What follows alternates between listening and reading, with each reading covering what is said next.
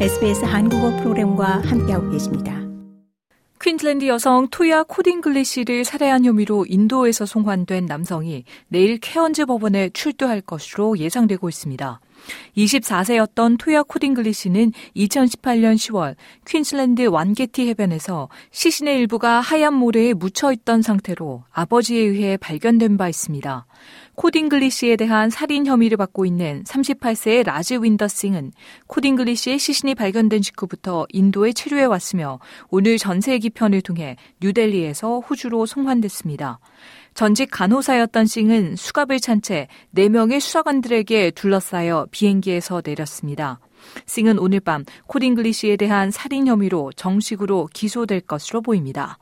퀸즐랜드 경찰의 소니아 스미스 수사관은 코딩글리시의 죽음이 지역 사회에 넓은 영향을 미쳤다고 말했습니다.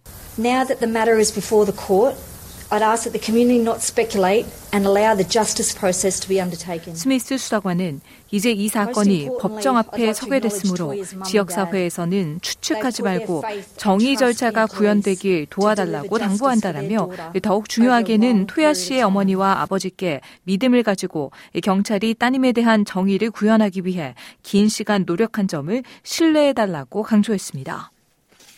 싱에 대해서는 사안의 심각성을 감안해 보석 신청이 허가되지 않을 것으로 보입니다.